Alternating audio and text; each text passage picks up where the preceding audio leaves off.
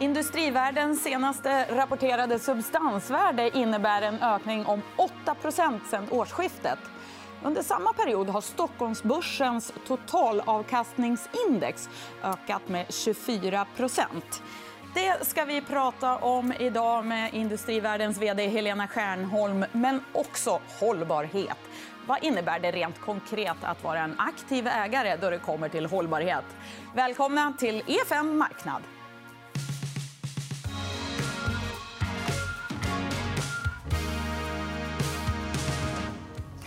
Välkommen hit, Helena Stjärnholm. Kul att ha dig här.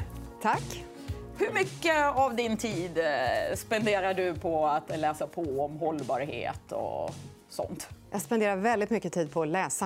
Eh, det är klart att vi är, vi är storägare, betydande ägare i sju innehavsbolag. Och jag själv sitter i styrelsen i tre av dem. Eh, och det är klart att väldigt mycket av mitt jobb går ut på att sätta mig in i frågor som rör de här företagen, och bland annat då, eh, hållbarhet. Mm. Ja, ni pratar mycket om hållbarhet. Men mm. när du analyserar bolag, då, grottar du ner dig speciellt i... Är den, hur viktig är den frågan? Då? Nej, men den är jätteviktig. Dels har vi ett väldigt långsiktigt perspektiv, en långsiktig investeringshorisont. Och jag tror, ska man maximera vinst och investering på kort sikt, då kanske Kanske, kanske man kan bortse. Men har man ett långt perspektiv då måste man ju se till att de här bolagen kan förstå eh, och också hantera de här eh, frågorna. Så det lägger vi mycket tid eh, och analys på. Mm. Innan vi pratar vidare, så för den som kanske inte har jättekoll på industrivärlden ska vi bara titta på vilka innehav ni har. Och det här är ju ett snitt av klassiska svenska storbolag på Stockholmsbörsen. De här har ni ju ägt väldigt länge. Det har vi sett ganska likadant I våras sålde ni SSAB. Men den här långsiktiga investeringshorisonten som ni har, hur bidrar det här till hållbarhet, tänker du? Nej, jag tror när man, om man är eh, ägare under lång tid... Precis som du säger har vi varit ägare i de här bolagen under lång tid. Och de här bolagen har också, många av dem har bedrivit verksamhet i över 100 år. Och kan man då inte anpassa sin verksamhet till de förutsättningar som finns och de ändringar som sker i samhället. Och idag så har vi ett ökat fokus rent generellt på allt från klimat eh, till andra hållbarhetsrelaterade frågor. Så att det går lite hand i hand, den här långsiktiga investeringshorisonten och eh, hållbarhetsfokus. Så rent konkret, då, industrivärlden, hur bidrar ni i era ägarbolag mm. till att eh, tänka på klimatet, arbetsförhållanden och så vidare? Mm. Först vill jag vara noga med att säga att för oss, med en sån investeringsstrategi som vi har som går ut på att vi har betydande eh, ägarandelar i ett litet antal bolag. Och precis som du säger så är de i olika branscher. Så tycker vi att det är oerhört viktigt att sätta sig in i respektive bolags både hot och möjligheter, till exempel ur klimathänseende. Det finns ju liksom inte ett recept som passar för alla. Du kan inte behandla liksom en, en fordonstillverkare som Volvo på samma sätt som en bank som Handelsbanken. Utan det är väldigt viktigt att titta på varje specifikt case och bilda sig en uppfattning om vad är det som är materiellt här. Hur kan man få eh, störst påverkan? Vilka är de största hoten? Och också möjligheterna utifrån ett hållbarhetsperspektiv. Så eh, kan ni lägga ner kan det vara så pass detalj, ner i detaljnivå så att ni kan påverka vilken typ av batterier som ska användas eller om det överhuvudtaget ska användas batterier? Mm. Nej, men vi påverkar ur, på lite olika nivåer. De mer formella organen är ju valberedningen där vi eh, påverkar genom att då vara med och sätta till styrelse eller förbereda val av styrelser eh, inför stämman då, så att de får en god sammansättning och kan vidareutveckla det här bolaget.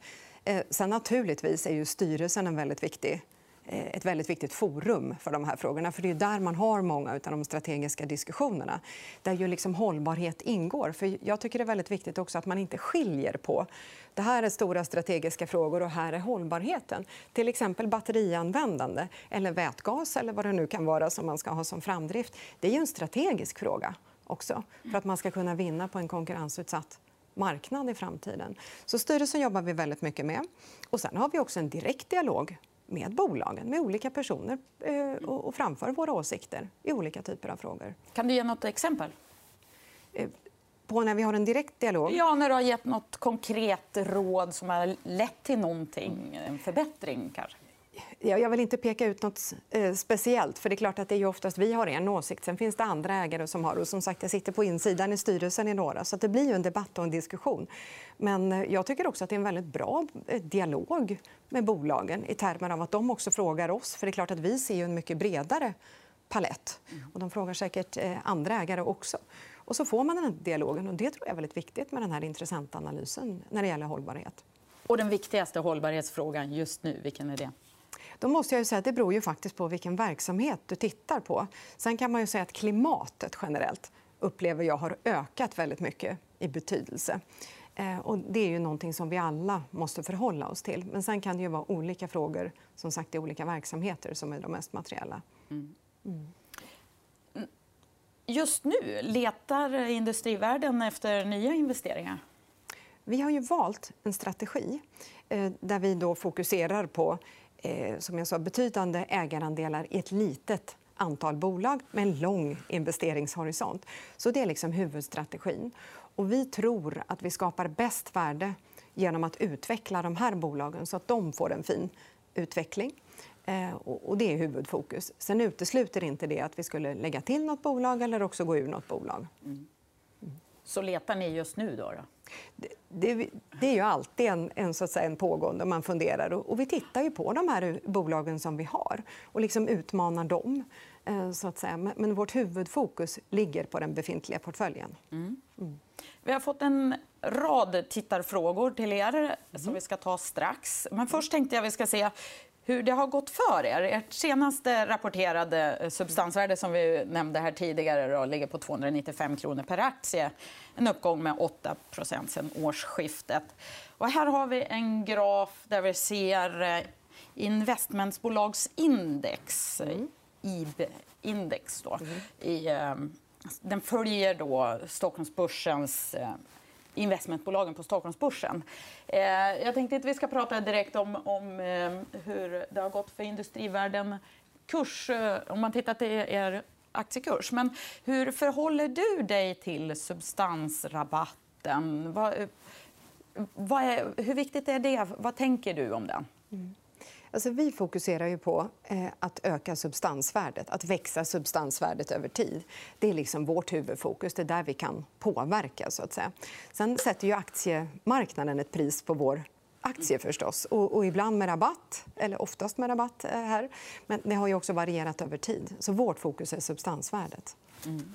Det verkar ju som rabatten har kommit ner ganska för väldigt många investmentbolag på Stockholmsbörsen just nu. Mm. Är, det, är det här någon trend? Eller vad tänker du om det? Det finns ju statistik väldigt långt bak i tiden. och det man kan se att I vissa perioder så har ju rabatterna ökat. Och sen har de under andra perioder minskat. och Ett antal investmentbolag hade ju dessutom en premie. Mm. Så det, det, det, varierar lite över tiden. Som sagt, jag tror Det viktiga är att man fokuserar på att över tid växa substansvärdet. Mm. Om man tittar på er utveckling så kan det ju röra sig ganska ordentligt i perioder. Mm. Ni har sju innehav idag. Mm. Är det här ett problem, tycker du?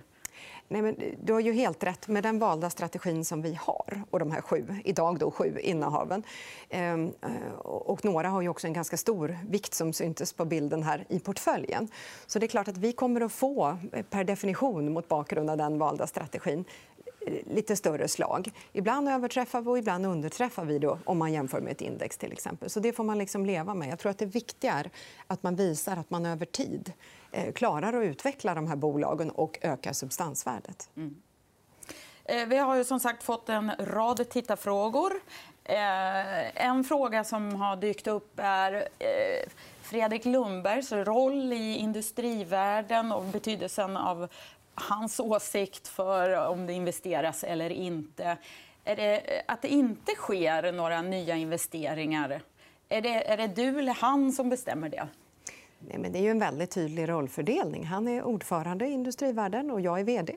Och vi är åtta personer i styrelsen. så att eh, Strategiska frågor, såsom vår strategi som vi har valt här med det här inriktningsfokuset på, på ett ett, eh, ett fåtal eh, bolag och med mycket, mycket fokus på, på, att skapa värde genom att utveckla dem. Det är en strategi som styrelsen eh, har beslutat gemensamt. Mm. Om vi tar tillbaka den här bilden på era innehav så ser man ju Volvo och Sandvik. Det är era absolut största innehav. Mm. Med den tid som vi har bakom oss mm. eh, finns det någon risk att ligga så tungt i de branscherna? Alltså jag tror man ska tänka så här, att om man tar ett steg tillbaka. Så vi känner ju de här bolagen sedan länge. Vi har haft dem länge i portföljen. Det är ganska få bolag eh, jämfört med en del andra investerare som har andra strategier, väldigt många. Det gör att vi känner dem väl, vilket i sin tur tycker jag minskar risken något. Men sen är det ju precis som du nämnde för en stund sen, att det är klart i perioder, och det kan man också se om man tittar på statistik historiskt, så det är klart att de här större innehaven påverkar mycket vår performance, så att säga. Men jag tycker inte att det är en risk per se.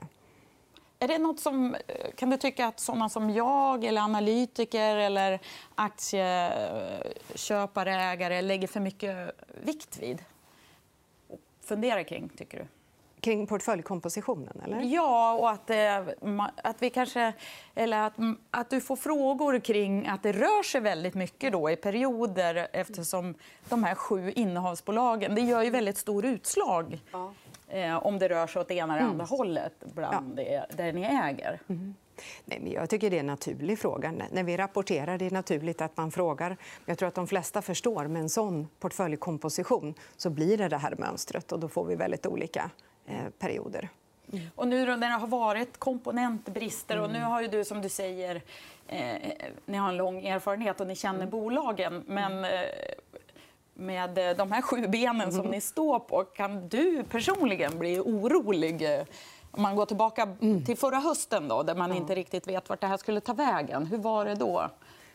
Ja, det är klart att man alltid... Det är svårt att inte hålla på och tänka på alla de här bolagen och deras utmaningar och möjligheter. Mm. Men jag tycker nu, nu är det ju precis som du säger. Det är en stark efterfrågan i många segment. Men man hämma, tillväxten hämmas av utbudet. Komponentbrist. Vi hör alla om halvledare, men det finns ju även brist på andra komponenter. På vissa delar Eh, i världen är det energibrist, vi har arbetskraftsbrist och, och försörjningskedjorna är på många sätt lite större. Det är ju ändå, och det är klart det är tufft för många bolag och det har man ju sett här i rapportperioden. Men det, är ändå, tycker jag, ett, det här är ju bolagen lite vana vid i termer av att konjunkturen går upp och ner. Men under det andra kvartalet förra året, när pandemin slog till med full kraft då, då kände jag nog en större oro. för Då var det mer externa faktorer. och Hur länge ska det hålla på? Och det var restriktioner i länder där vi hade produktion i vissa av de här bolagen där vi inte kunde hålla öppet. Eh, det tycker jag var en större oro än nu. Mm. Mm. Det börjar lätta. Ja, och, och, som sagt, jag tror många bolag, både i vår portfölj och andra bolag med de här eh, långa eh, försörjningskedjorna, det här, är, det här är problem som de har sett förut, även om de kanske är eh, ganska tuffa just nu. Då. Mm. mm. Industrivärden och Handelsbanken har ju en lång erfarenhet mm. av varandra. Mm. Ni har kvar ert ägande i Handelsbanken. Mm. Handelsbanken delade ut Industrivärden till sina aktieägare. Mm. Hur är er relation idag? Nej, men det är ju som man såg på bilden här igen. Det är ju ett, ett för oss viktigt innehav. Eh, och vi tycker att det är bra att man delade ut de där aktierna. Eh, det är bra utifrån det att de minskade sin aktieandel i, den här stiftelsen vilket ju gör att kapitalsituationen blir mer stabil framöver. Så, så, som aktiv ägare i banken tycker vi att det var bra. Mm. mm. En tittarfråga som har dykt upp eh, här såklart. Vad tänker du om börsen framöver? Ja, det är en bra fråga. Ja. Nej, men jag, jag tror att vi har ju levt under en lång period nu med väldigt låga räntor eh, och stora stimulanser, eh, speciellt efter pandemin. Eh, vilket ju gör att det är svårt att hitta alternativ. Så börsen är ett väldigt attraktivt placeringsalternativ. och Det tycker jag fortfarande att det är. Sen ser vi ju, precis som vi var inne på, att just nu så är det lite svårbedömt i ekonomin. Eh, och många av de här problemställningarna som vi pratade om driver också inflationsförväntningar. Eh, så det, det, finns en ganska stor osäkerhet nu, upplever jag, vart det ska ta vägen. Mm. Och det gör ju att det är lite mer skakigt nu. Och någon dag ska väl de här stimulanserna fasas ut. Eh, också. Så att jag tror vi ska förbereda på att det blir lite skakigt. Men underliggande så, så tror jag att börsen är fortsatt ett bra placeringsalternativ. Mm. Jag förstår att du, du sitter med tentakler i väldigt många olika branscher och, och, företag. så jag kanske inte ska...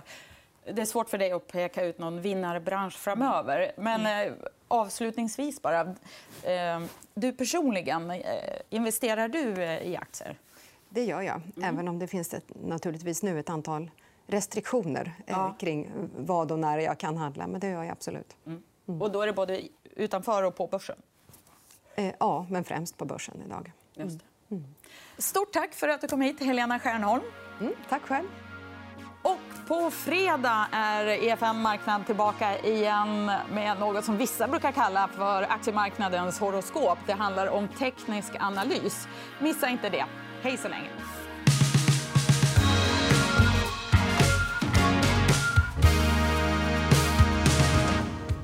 EFN Marknad är en podcast från EFN Ekonomikanalen. Ansvarig utgivare är Anna Fagerström. EFN finns även som app. Där hittar du alla våra videoinslag som hjälper dig att göra det bästa av din ekonomi. Du hittar appen i App Store och Google Play.